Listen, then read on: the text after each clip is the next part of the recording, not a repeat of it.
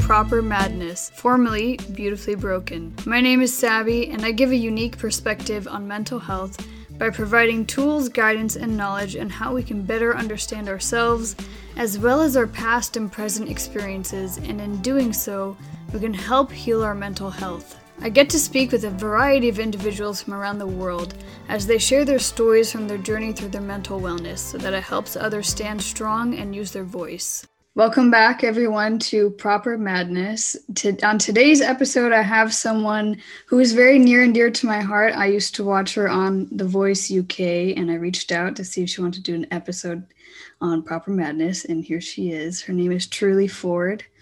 Um, and she's an amazing singer and she does a lot of covers on youtube um, and a couple originals that i have heard as well so yeah Hello, nice to meet you and see you face to face over this. yeah, so I'm Truly Ford. Um, I do sing songs. I write lots of songs too. Um, and yeah, I'm here to talk about mental health and how it affects me. And so how um i think i remember you mentioning some of it on your instagram page like a long time ago. Um, but how was your journey with mental health growing up? Or was it something you discovered later? You know how how did it happen? When I was growing up, my parents weren't ever together. Um, I did a lot of going back and forth. My mom moved around a lot, so I always felt like I I wasn't not that I wasn't cared about, but my feelings weren't acknowledged. And I did a lot of carrying other people's problems and listening to my mom talk about my dad and my dad talk about my mom. I moved schools a lot and I'm, you know, every year I'd try and make new friends. And then when I was pulled out of that school to move again, no one ever stopped and said, Oh, truly, how are you feeling about this? Like it was just uh Truly, we fine. She's a kid. She doesn't have feelings. And I always felt like I just had to keep myself together and I never talked about my own feelings. I just got on with life. And I didn't realize that it was okay to admit that you or talk about your own feelings. I, I just wasn't born or grown, I didn't grow up in that kind of household. Um, but the funniest thing, I'll jump like to the future now, is Yeah. my mom, when I was a kid, attempted suicide many times and was hospitalized, but it was kept a secret from the children because it was just wow. like she was so ashamed of it. So it's really interesting actually learning that as an adult and realizing that actually my mom was really suffering. Um, it's not funny, but anyway, go back to when I was a kid. Um, so that's how I kind of started my journey with mental health. I just kept it all to myself. And that's actually what started the songwriting. So I started writing songs when I was about nine or 10. And it was just really dark poems and small, like, lyrics and choruses here and there. And I've actually still got some of the books, and the lyrics in them are so dark. And you, I just can't believe that I was only 10 years old when I wrote them. But it just makes sense. It was like my only outlet that I ever had. Um, so it kind of makes sense. Um, but yeah, it's pretty, pretty sad. Um, and then as I got older and older, um, music just took over and I was kind of selfish in that way like most young people are you just focus on yourself and I started doing shows. I started writing with loads of different people and trying to travel and trying to make this career happen. Um, all the while my own mind was playing riot. So I was having lots of like manic episodes which I know what they are now but I didn't know then. So I was quite reckless. I was doing a lot of kind of crazy things that probably weren't good for my health uh, well or well-being. Um, and I was drinking a lot smoking a lot doing drugs. Um, I but I was drinking almost every day and I think people call that self-medicating. Um, and I used to just take on far too much. I noticed that while looking back is I would take so many things on uh, because I felt like I'd had to kind of please everyone and please myself and I thought that I had too high expectations try to be Mm. All of that kind of stuff um, and the year I applied for the voice I also applied to do a degree and I moved to London on my own like, so I did three massive things in the space of a few months and I didn't expect to go on the voice I didn't expect to get as far as I did I didn't expect to get into my university but I did So I literally did my first year of my degree and the voice at the same time. Oh man. And I just Jeez. Managed to do it all. I did all my coursework in two weeks. I didn't sleep hardly at all, hardly ate, just just got it done. Mm. And I did the TV show. And um, like straight after, I had this massive high. I was just so euphoric, Mhm. cloud nine. I went to LA, like spending all this money. I was like so like just so high and just so I felt like I'd made it, but I hadn't. Um, and um, it literally was like a few months after I just came crashing back down to the down, down to the earth. Um, and I was very suicidal, very um, just it was like someone had just pushed the stop on my life. I was in the, driving in the car and someone just Mm. like ha- handbrake turned. Um, basically, my brother, older brother, he has bipolar, and for years before the voice, during the voice, after the voice, it was just getting more and more obvious that I had bipolar as well. yeah. And he kind of had an intervention with me um, during the voice, and he kind of came down to London. Pulled me out of what I was doing and just sat me down. He was like, You need to get help. I know you're in this, you're doing this right now, and it's really important to you but you need you're gonna you're gonna lose years of your life if you don't acknowledge this right now. Because he'd gone through the same thing. He moved to california when he was 19 joined the marines got married and he ignored it as well. Like he was put it down to ptsd from being in the marines and anxiety and everything and then he finally got diagnosed like three years later. And then he literally lost years of his life because it took him so long to get well again um, so he had this intervention with me um, probably in the February of 2017. Mm. And then it wasn't till December, so that whole Oh wow. 10 months where I was just like, no, no, no, I'm fine. I'll do this. I'll, I'll be cool. Just because that's what I've always done. I've always drinking to try and cope. Like I started drinking when I was 14. Like I was really young. I got suspended from school for being drunk in school. like I just always, I was always like that. Can I just say also, I've been sober for two years, so I'm good now. Um, but yeah, it literally took me 10 months to um, finally go to the doctors. And it was my mum, basically. She kind of grabbed me one day and she said, Truly, do you want to get married? Do you want to have kids? Do you want to live? Do you want to live a life and grow old? And I was like, Yeah. And she said, You need to go get help. You need to go to that doctor and say, I'm not well. And I was like, Okay. And then about a week later, when I was very suicidal and very low and very like, just you know that feeling of despair Yeah. and you feel like you're going to come back from this i finally went and i literally was referred and we have the nhs in the uk so Mm. it's just amazing um and within a week i was diagnosed and straight on meds straight on to it was so obvious to them they were like yeah yeah you should have come to us a long time ago um, so I have bipolar, and it all kind of. I remember that day so like it was yesterday. Um, I was sat there and like in this room with two doctors, and they were talking to me, and then they sent me out for a little bit, and then I came back in. I was probably there for about four hours, Mhm. and when I came back in, the sun just suddenly shone in the room, like you know, when you feel it in your arm and it through the window, it's really warm. Yeah. Yeah. And then they said, Yes, so you do have bipolar. And it was so weird because I felt this warmth and this like homeliness as they delivered those words. And it was almost like, Yeah, I know. Mm. Thanks. And you, it was just that they confirmed something that I already knew. Um, and it was a moment of, ah, fuck, I've let myself down.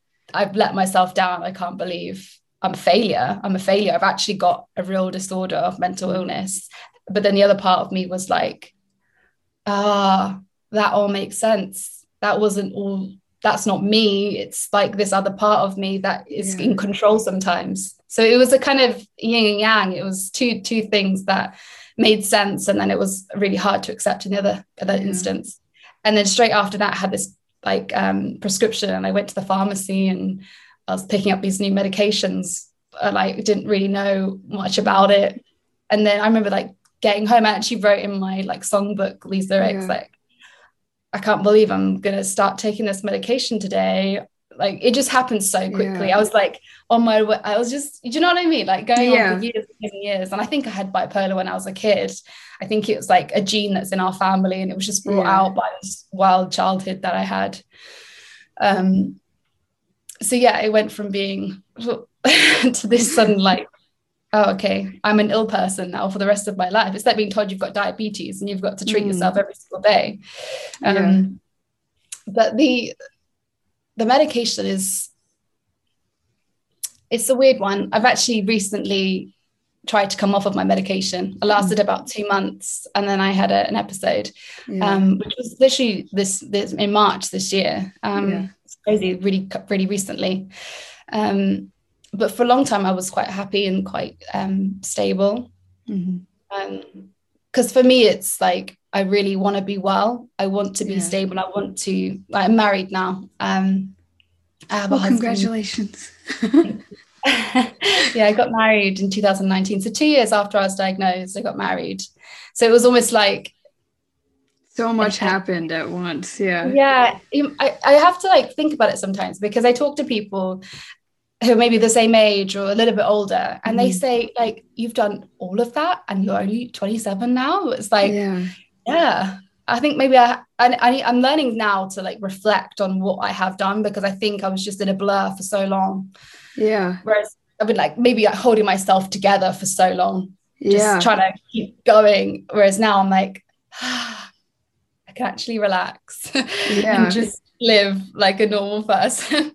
normal There's no such thing as normal, you know. There's think, no such thing as normal. No, I think we have we each have our own different types of normal that's yeah. relative to us. But like normal is like you don't want to be normal, normal, then that's boring, and then you don't have you don't have any substance. Actually, one of my one of my friends from the UK, she she was telling me, she was savvy. She was the people who haven't been through any adversity in life are maybe the most boring people to talk to. and I go, you're right, because they don't like you. You can't relate to them. Like you can't have a deep conversation. But anyways, but yeah, it sounds like you went through so like so many different things at once, and it was just a total yeah, like the time just flew by. What made your bipolar episode happen recently, if you feel like talking about it? Does anything trigger you, or is it just kind of, I don't know a lot about bipolar. Um, Shall I so, give a yeah. little, um, yeah. I give a little synopsis? So bipolar is a mood disorder. Mm-hmm. Um, so based, I, obviously, there's not going to be a visual for the guys listening, or the women, or the people, they, they, she, all, all the all people. Of the people all of the people. um, so basically you have like the middle ground. If you look at a graph mm. I'm, gonna, I'm gonna say the word normal again. So we have baseline is no emotion nothing. Yeah. so then everyone has like a slight wave up and down. That's a normal. I'm happy i'm sad i'm happy i'm sad normal la la la. People with bipolar they'll have like a happy which is a really really like long high like way yeah. way higher normal and then the lows will be very very low. And there's different types. Obviously with a lot of these things people have mm. different versions or different kind of parts of it but i'm mainly high.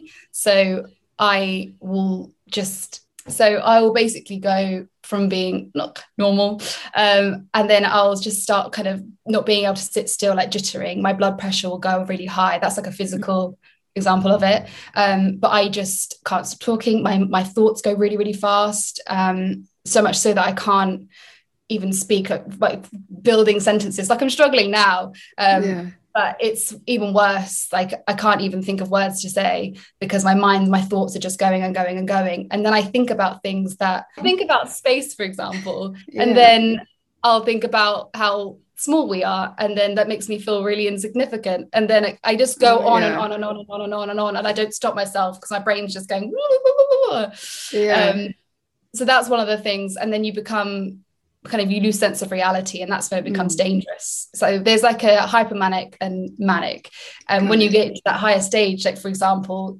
you know i've had it before and i looking back before i was diagnosed and i was just living in london and stuff I, I remember this one time i was really drunk and I thought I could fly and I could mm. fly, I could jump. And I remember like thinking now, because in in um so in London there's a place called Trafalgar Square and there are these big yeah. lions.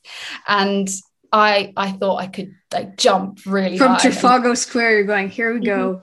I think I, that's honestly, I believed it. And there's a picture of me on top of one of these lions. Mm-hmm. And in mm-hmm. my head, I jumped up there. But in, in truth, I climbed up one of my friends to get up onto there.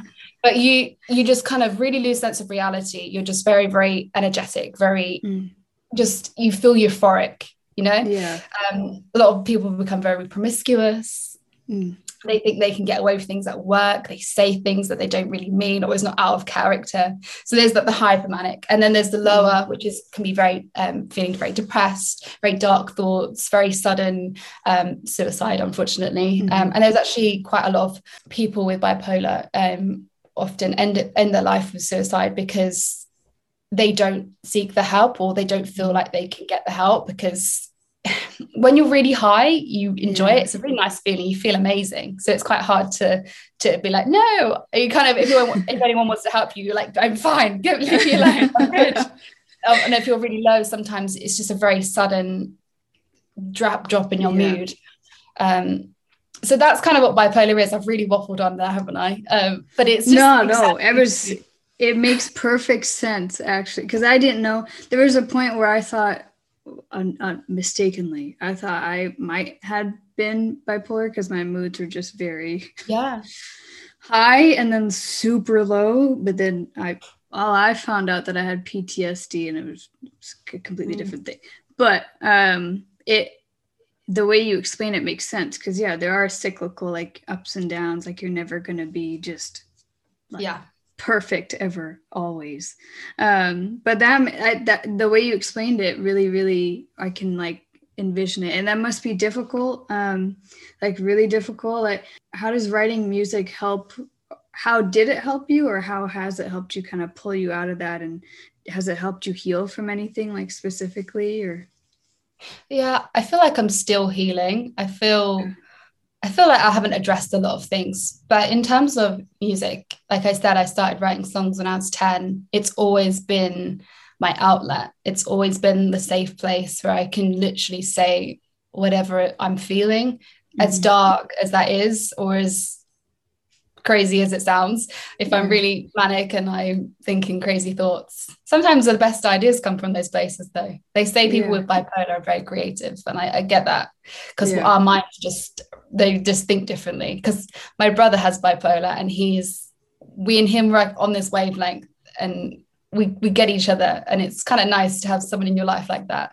Mm-hmm. Um, but yeah, it's always just been my outlet. It's like a diary entry almost. Yeah. Um, but yeah, I, I I tried to keep all my lyric books because it is interesting looking back. It's like looking at old photographs. Yeah. And just a little snippet of your life. Um, but I it is it's a whole thing. Like, So I think aside from having a mental illness, I feel like it's a personal development thing mm. because I feel like musically in a career way, I've been on this huge journey, which has been mirrored by the bipolar. Mm. Because when I first started, when I was about 15, 16, gigging and stuff, I was just a little, I was just a young kid just having fun. And then it got real because I got signed to this indie label. It was like a, it was a very small label um, but I released an EP with them, which I've now taken down, um, so that you can't find it. Um, um, I I wrote these songs when I was younger, and I actually really like them still, but they're just they're just very young. Um, and I I went into it, and I released this music, and I was gigging, and I was doing all these things, and then I went into trying to work with all these different producers and kind of travel around trying to find people to work with and yeah didn't know who I was when I was doing that. And I think that's the thing I know now because back, I you like you know Olivia Rodrigo, yeah, the that album. I was listening to her today. I think she's 17, 18, and I just mm-hmm. think, wow, how can she be so? How can she know who she is at that age and be yeah. so incredibly talented and just carry all of the weight of that sudden fame because yeah. if that had happened to me i don't think i would be here as crazy as that sounds or as yeah. dark as it sounds i really don't think i'd be here because i couldn't carry that responsibility mm-hmm. so even at the time when i was around her age all i wanted was to be famous which i don't want now um, all i wanted to do was be a successful musician and, and i'm glad that to, it's taken a lot longer than i previously wanted because you know having a mental illness and trying to keep well and stabilize that is more important. I see that now. Um, but then like going on the voice and fast tracking that it, it kind of fast tracked me getting diagnosed as well. So yeah. it kind of they both went alongside each other very parallel. Um, and then now it's been four years since the tv show and it's been four years of me growing up realizing who i am doing a lot of self-development reevaluating my priorities in life and now i feel like a person who knows what I want to say. And I think that's the key thing with being a musician. I'm able to like focus my thoughts, my writing, all the skills that I've learned. And I feel ready to um, put music out finally to the world, yeah. which I'm really grateful for. Um, it's taken me a lot longer. And I think that's the thing to to point out is that people with a mental illness they need more time because it takes them a lot longer to because the thing is like for example i could be signed to a major label given like you got six months go write an album within mm. that six months i'm going to have two episodes yeah. which i'm going to i'm not going to be able to focus or work so those kind of those kind of deadlines and pressures pressures yeah. there we go words during medication. That's the that's the other thing is like interviews and things like that i just can't think of words because my medication is so strong. Oh um, shit that sucks though because i can imagine how like like your brain's just like oh god like it's just gonna fall out your butt and you're going i can't come up with a word so you just make hand movements and you you hope the person understands what you're trying to say. It doesn't work. you're like this i don't know the things saying and the podcast is not helpful because no one could see me right so well i mean yeah we can use the video if you want but um please don't no one is oh, I look, I look very tired, and so, and it, I've just come from the gym, so I'm like, oh, I'm, I'm still... actually really impressed. You've been to the gym already today. You're doing well. I think I have to.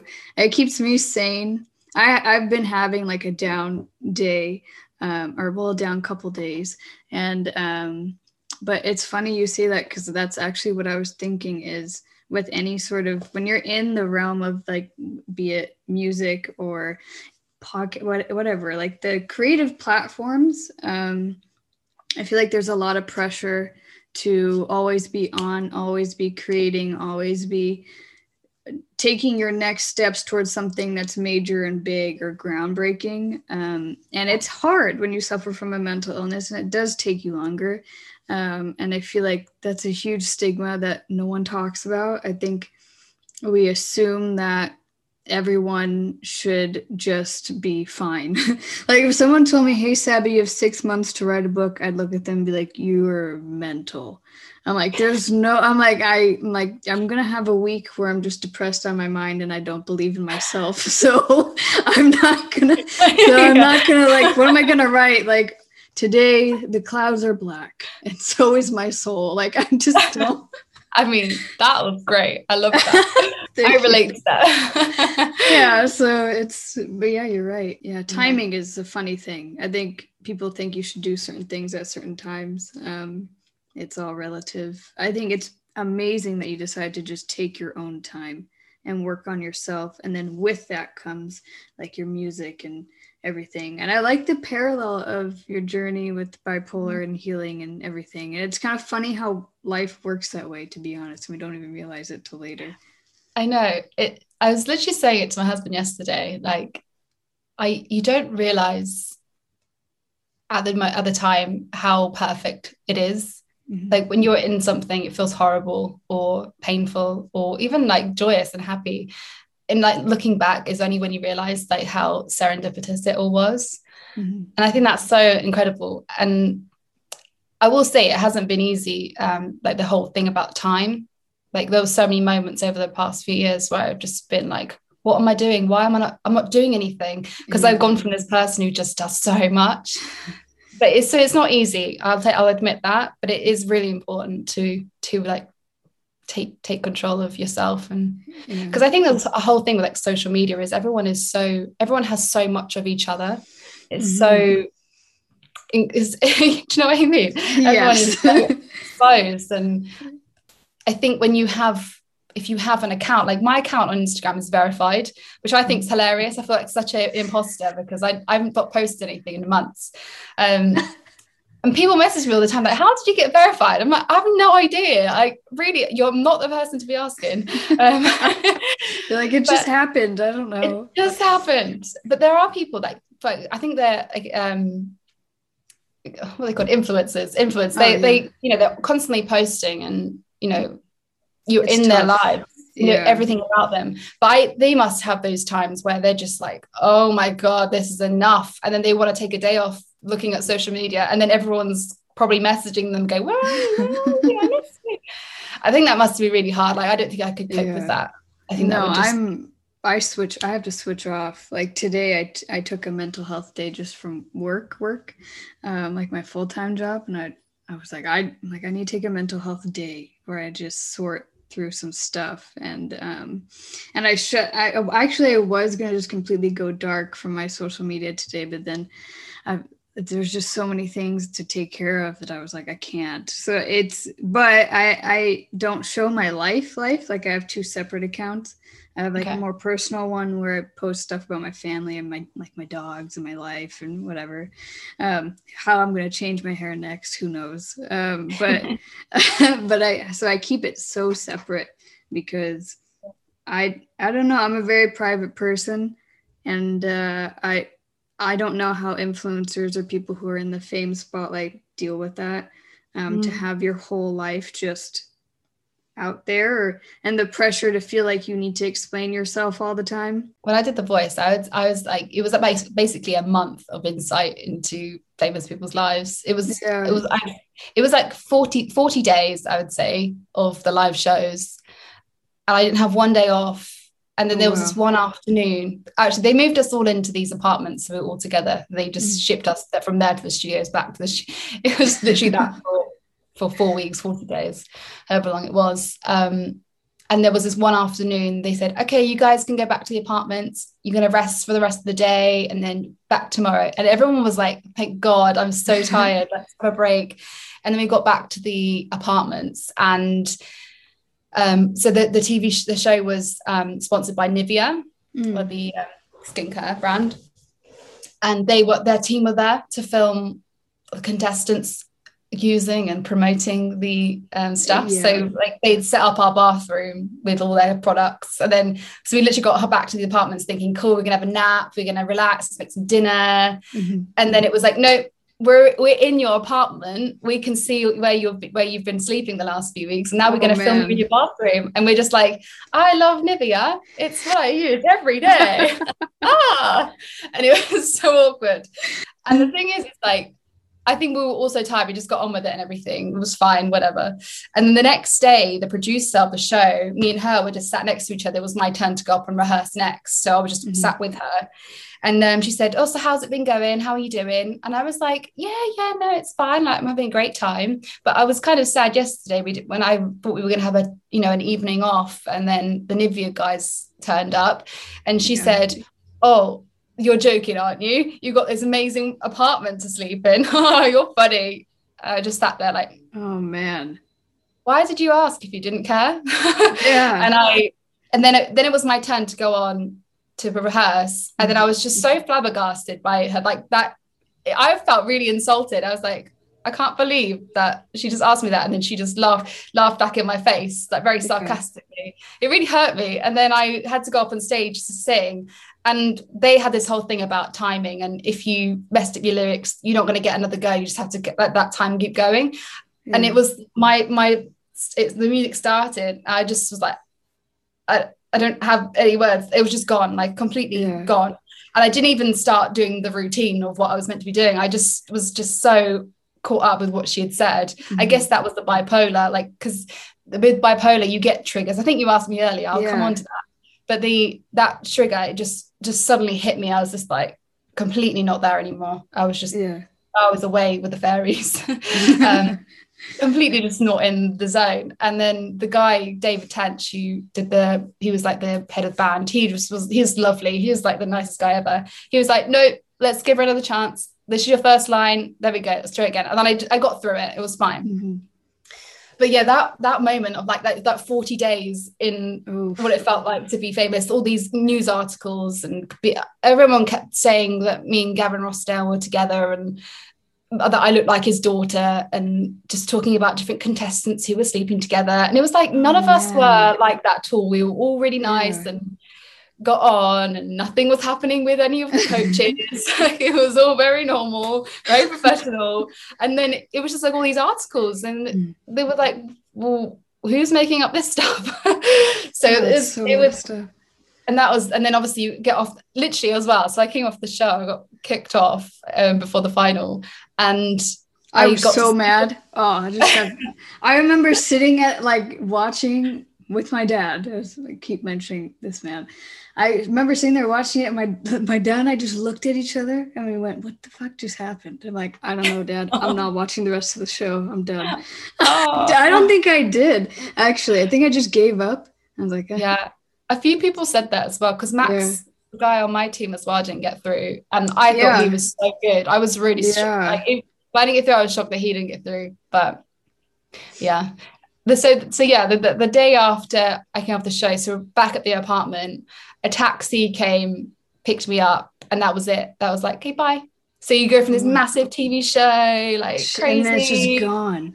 and then you don't hear from again like no psych like psychotherapists or anything like to wind you down like you okay nothing isn't that crazy How- oh, that's I to me like I can't. I mean, I'm not surprised. I'm not surprised, Hmm. but at the same time, I can't imagine how taxing that must have been on your mental health. Like, I don't. How did how how how did you stay sane?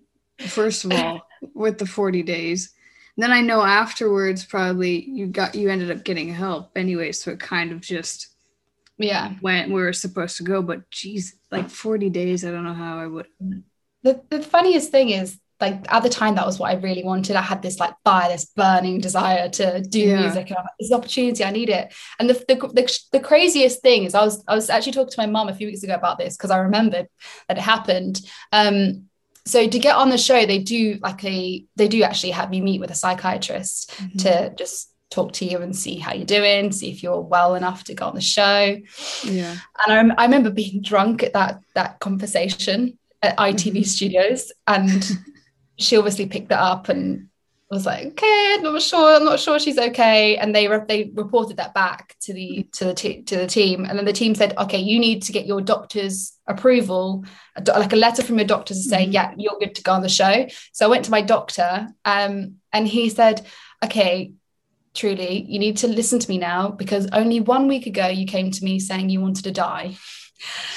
So now you're telling me that you have this opportunity that's going to save you and you need to go on the TV show. He was like really struggling Yeah. to. I was like, I, thinking, I was just thinking back about it the other day, thinking, I must have sounded so crazy. Like one week, I want to die. The next week, I need to go on this TV show. I going to be famous. and I like completely two ends of the spectrum. Um, and like I was thinking about it, like that's how badly I wanted to do it. And I think that's why most of us got through it because it just felt like this most amazing opportunity that we'd all all of us have been wanting for years because we all Yeah. had this dream. And that's why you go on those kinds of TV shows. But yeah, it's it is mad. Oh man, I, how do you stay creative for those 40 days? That's tough. Like if your mind can't honest, like, rest. I did I didn't write any music whilst I was on that show. Like I Oh, wow. didn't. I was just focused on learning the songs. And that's the other thing Yeah. is like you if you get through, they give you a new song that night. Mhm. And then the next day you're expected to come and sing it without a lyric sheet. Wow. Is and I did it. Like the the when my singing teacher had this crazy wacky thing. I don't know if it was like a mind over matter thing, but he was like, right, look at the lyrics, sing them through a few times, have a bath. In the morning, you're going to know the words. And I was like, all right. I did. I did it. And I don't know if it was like me, like, yeah, I believe him. He knows, he knows that it's going to work for me. And I did it. like a It's placebo effect. You're just like, Yeah. okay. Uh, I was gonna ask what got you what got you into um, writing just covers on your YouTube channel.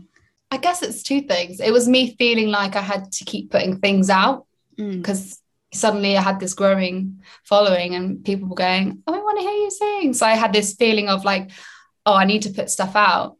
I need to please everyone else. So mm. it was partly that, but it was also me not feeling ready to actually put my own music out, but it was yeah. a way of me expressing myself. Um, and I do, I only did covers of songs that I love, which I mm. think is a good thing. Like I never sold sold out um, yeah. to, to all these crazy things, but I, I do love doing covers and I love working other songs, like songs that I wish I'd written myself, really. Mm-hmm. so I like doing covers. Um, but I haven't done a cover now, actually. I was looking at my YouTube the other day. I think it's been 10 months since I released a cover video. And I think that's because of COVID, yeah. feeling very unmotivated.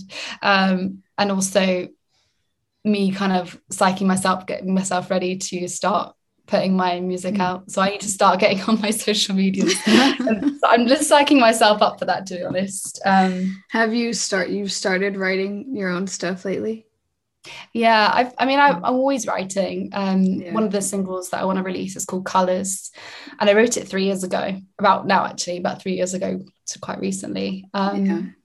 It's it's one of my favorite songs. Actually, on my YouTube channel, I released like a video of me just yeah, I I I remember hearing um you but this was forever. I think it was called Blue Ro- Blue Rose. Yeah, Blue Rose. That one was I brought me damn near brought me to tears. Um when did you when did you write that one and what's like the context behind can I ask? Yeah, yeah, it's it's interesting actually because I feel like that song was a premonition. Um, oh really?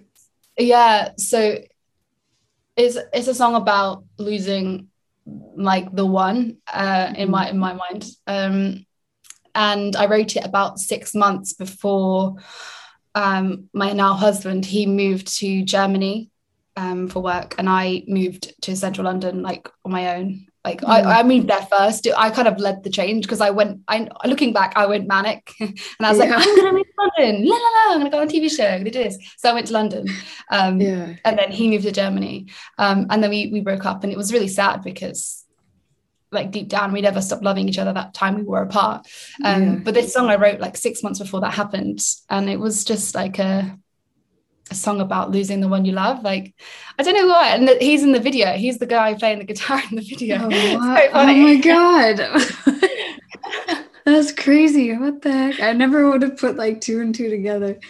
Um, the craziest thing as well is like the the first line is "We loved, we fucked. but mm-hmm.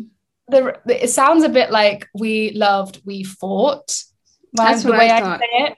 Yeah and I, am kind of glad it sounds like that now. But the rate, the my local radio station, they played it, and I was mm-hmm. like, did they realize I just said fuck on it? Don't think they do. You're like, I'm just gonna let them have that one, I'm and then let that go. do you know what, actually i'll say something because i wanted to say this earlier um, and it was coming back to like mental health and it's basically yeah. education i wish i wish schools they had education on mental mm. mental illness and you know mental health really because yeah. having like a disorder like bipolar or schizophrenia or you know personality disorders is actually quite hard for because I've got a lot of friends and I go to support groups. I know a lot of people with disorders, um, yeah. and I know a lot of them find it really hard to to tell people that they have it because of the way they feel that they're going to be perceived because mm-hmm. of like movies and TV shows and the way that people with mental illnesses are that all their characters are, psychopaths, murderers, yeah, you know, crazy people.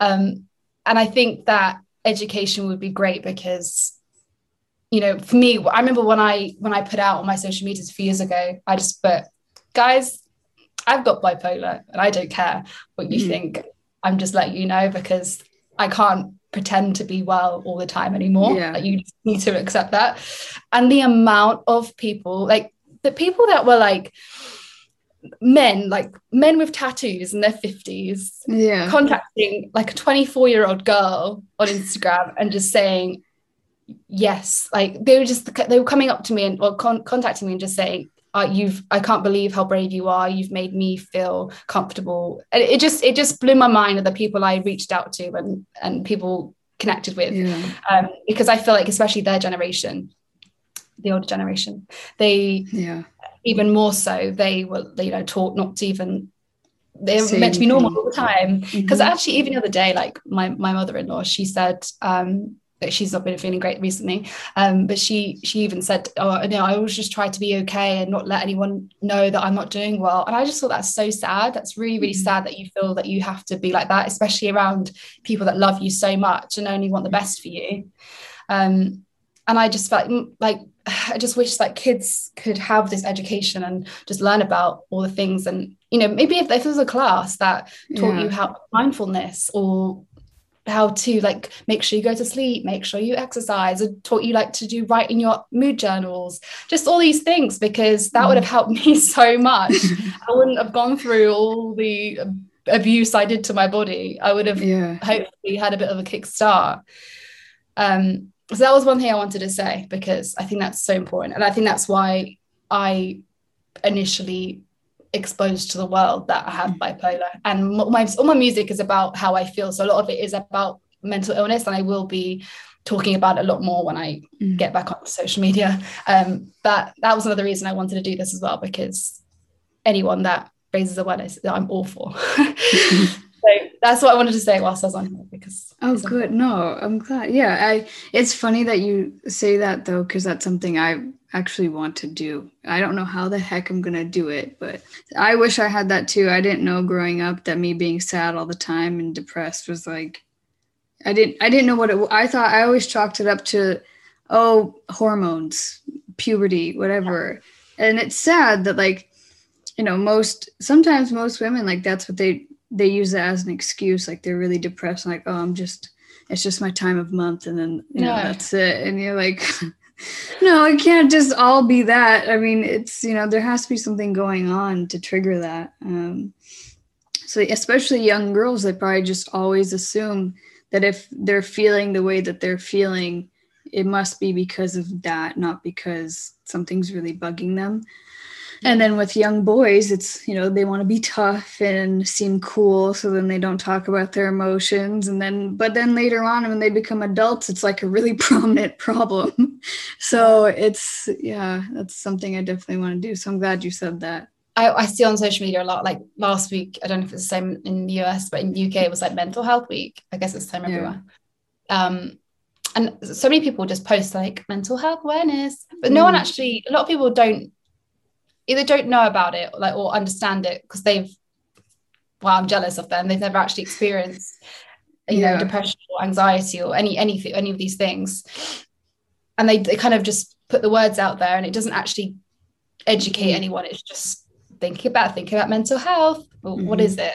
I think if there was more people talking about the ins and outs and actually what it is and how it makes people feel and how you can help people because actually like so my little sister she's 14 Mm. um and she's going through stuff i'll leave out that because i don't want to expose anything that she's going Yeah. through but anyway my mum came and um sat with me a few weeks ago when i was having my episode because i was I went from being very manic to having a bit of a come down, and I I was so unwell I couldn't be left alone. And my husband was on a course, so he was away for three days. So my mum came with me, um, came and stayed with me for a few days, um, and then I we went into town and I was had a bit of social anxiety. Everyone's kind of coming back into the world after lockdown. Over here in the UK, it's been really restrictive. Um, Yeah. So lockdown's eased, and we went into my local town. There were people everywhere, and I just felt very, very uncomfortable. I broke my foot doing handstands as well because that was I thought I was invincible, so I was doing handstands. I was on crutches, which I felt very self-conscious about. I thought people were looking at me. Um, so I just felt very like I just wanted to melt into the nothing. I just wanted to like just be dissolved. Um, and then it just made me feel really, really low, really suicidal, very just sudden. I've got no, I'm not going to wake up. I'm not going to get out of this. Um, and then I, we were walking down. I was like, oh, mum, I just need the bathroom. um, and then she said, oh, do you mean to come with you? And I said, no, no, no. And my, my head, I have this voice in my head. I'm just going to put it out there. And he was like, you can kill yourself in the bathroom Mm. great you're going to be on your own for five minutes. Um and I was and, and I just grabbed my mum. I was like mum you, know, you need to come with me. I didn't tell her why I just said you're coming with me. Um and then basically after that we were walking down and she kind of just kept i was obviously not saying anything. I was just a completely deadpan quiet just my thoughts were like really dark and just thinking about all these different ways of killing myself. Um, and she was every few seconds going oh it's really busy out here isn't it? Because she didn't know what to say. And then she'd be like oh, would you like a Starbucks? Or, oh, look at that person over there, they've got a baby. Um, and, and every time she said something, it just made me feel more and more alone in my head. Mm. It made me feel more suicidal, more, oh, I'm not well, I'm not normal. Why can't I just have a normal conversation? Why, why have I broken my foot? Um, all those stupid thoughts that you have when you feel like that way. Um, but unbeknownst to her, she didn't realize that. And her trying to have a normal conversation was actually making me worse. Um, so I learned from that situation that the people around you need to be educated on how to communicate with you when you feel like that. Because even though she's my mum and she's part of my support network, she didn't even know how to communicate to me, which is crazy, yeah. really, because it's that was only a few weeks ago. Mm-hmm. Um, and and then she was telling me that she was in the car with my little sister. So now I'm going to go back to her talking about my little yeah. sister. Um, and she, my mum said, oh, she was trying to like talk to her about her school day and how school was that day. Just like not interested. Um, I basically it clicked to me. I was like, Mom, that's not how you need to communicate with her. I was explaining to my mom how she should probably communicate to my sister um, because I understood it from the other point of view. Yeah. And it, I've noticed that becoming really, really self aware, I'm able to have these conversations and be able to step out of my own body and see it from the other person's point of view. Because obviously, my mum was feeling really awkward and yeah. didn't know what to say. And I just said to her, What you need to say to the person who is feeling that way is nothing about no, don't talk to them about mundane stuff don't ask them questions about anything random you need to focus on the one thing and that's how they are feeling in that right in a second right now and mm. just talk about what they're thinking, what they want to do, what is there anything they want to say.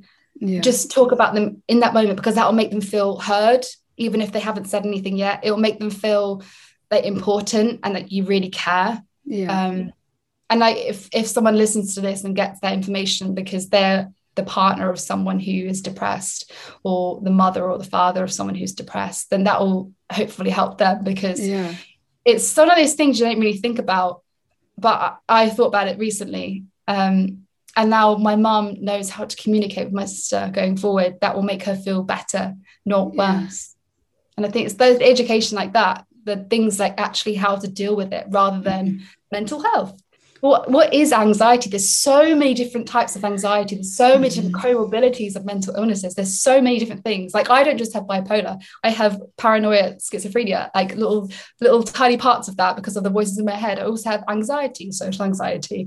Yeah. i you know there's so many different things um, and that's not what people talk about. That no one really knows about it unless you really mm-hmm. go through it yourself and I think also yeah. people that go through it don't really know what's going on. No, hundred percent. Yeah, I've been there.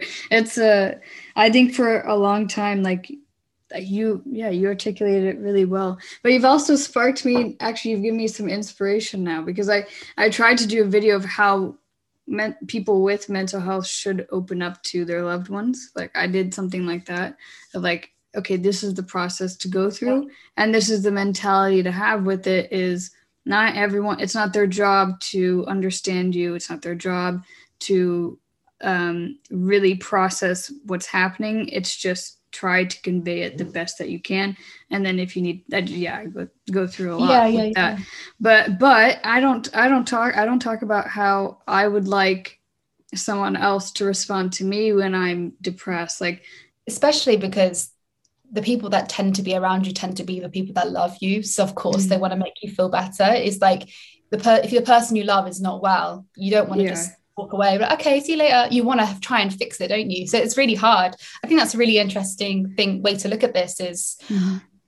what can you do as a person for someone with a mental illness? I think that's yeah. that's a good conversation to open because that's because like, like you say there's so many people especially a lot of men because of the way mm-hmm. society is they don't want to own up. They they want to just kind of keep going. I'm a man i can do this.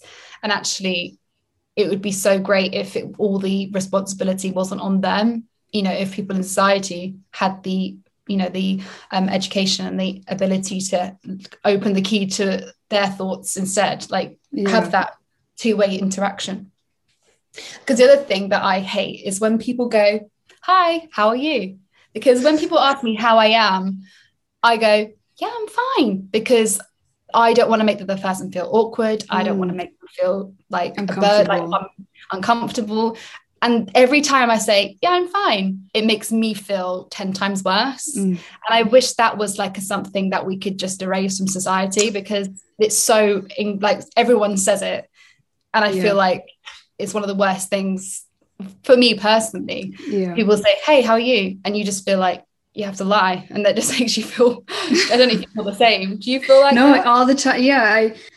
It sucks because, like, in certain in, in certain uh, settings, like you want to be able to express how you feel in a way that's not going to put the other person in an uncomfortable position. Whereas, like, if it was my mom and, like, you know, say my I come home, my mom's like, "Sabby, how's your day?" I'm like, "Mom is absolute shit." I feel like this is. Then I would have, you know, said that. Yeah. But it's just Yeah. such a weird. Yeah, it's weird. Yeah. Like in life, you have to unfortunately pick and choose who you open up to Mhm. um and i don't like that i wished you could just be you know transparent 24 7 because that's just how, the type of person i am. I'm i'm very very brutally honest and like no nonsense but like i, ha- you know, I have compassion. I'm not i'm not an asshole. I, I feel like we're exactly the same because I'm like that, and sometimes I feel very. I feel like people think I have no empathy because I'm very like Yeah. matter of fact about things, and I don't have time for people that aren't going to benefit my life. yes. Like that. And people people find sometimes that I'm, they call me a bit of a bitch but i don't think i am. I just think i just i just think i know what i want and i know how Mhm. to help myself. And it's even more important when you like have a mental you know mental illness or you Mhm. deal with mental health it's so much more important to be like that. But you know the funniest thing is like i think like when i'm high especially when i have no i, I give no like, like whatever. I'm going to say what i want to say. Um i remember i was at university and it was after I did the show, and obviously I was going into university, so you can imagine like other students would be like, "Oh, it's Truly Ford. She's coming from. She's on the TV show." Everyone's sort of weird around me, and then it sucks people would be like, "How are you?" And I'd be like, "Fuck off. I'm not fine at all." Like, I, I don't know what it was. I was really, I wasn't really that rude, but people would. I got into this period of time where people go, "Oh my god, hey, how are you?" And I'd be like, "Actually, I'm not doing really well. I feel really suicidal, and I kind of want to die." Mm. And they'd be like, "Oh, okay." Okay, I'll see you later then. and I just got through this.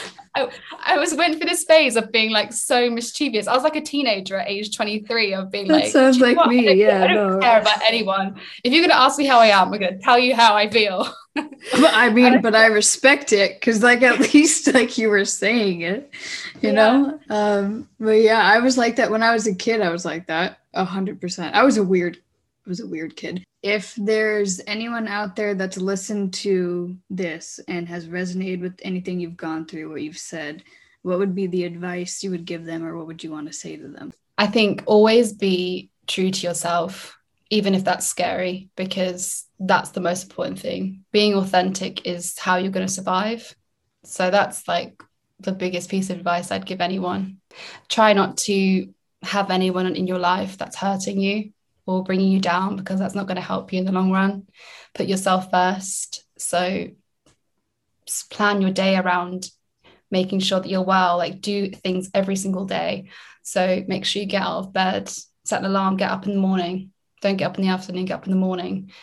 Have a shower, brush your teeth, have some breakfast, good breakfast like porridge or a smoothie, good good food. Um, go to the gym, go for a walk, get out, get outside, get some vitamin D, um, read books, and find things that you enjoy. Find things that you enjoy, and and also like appreciate the little things that you do for yourself and if you're having a down day for example if like if you don't feel very energetic you maybe feel low you feel anxious or whatever celebrate the small wins so if you get up brush your teeth and have a shower you did well that day like that's that's good enough that's really really good um because I, I struggle with that as well like for me it took me a long time to get to that place where i can say the day was good Well, thank you so much for coming onto the podcast. I really appreciate it. And I enjoy hearing your whole journey and everything. So yeah, thank you so much for having me. It's been um it's been really great to talk to you and really great to meet you properly. Everyone who's listening can find me on uh, social medias. I, I'm not very active on there at the moment, but I will be you need to follow me on Instagram, uh, I'm on Twitter, I'm on Facebook, YouTube. I'm actually on TikTok as well. It's embarrassing, really? but I am. yes, I am. All Truly Ford. I'm just simple like that. Um, but yeah, follow me because it's going to be exciting this year. You're going to hear some original music. It's going to be about mental health and it's going to be really exciting. So join me. Thank you so much for listening. And remember, you have to go through the eye of the storm to see the clear horizon ahead. Thanks so much, guys, and I'll see you next week.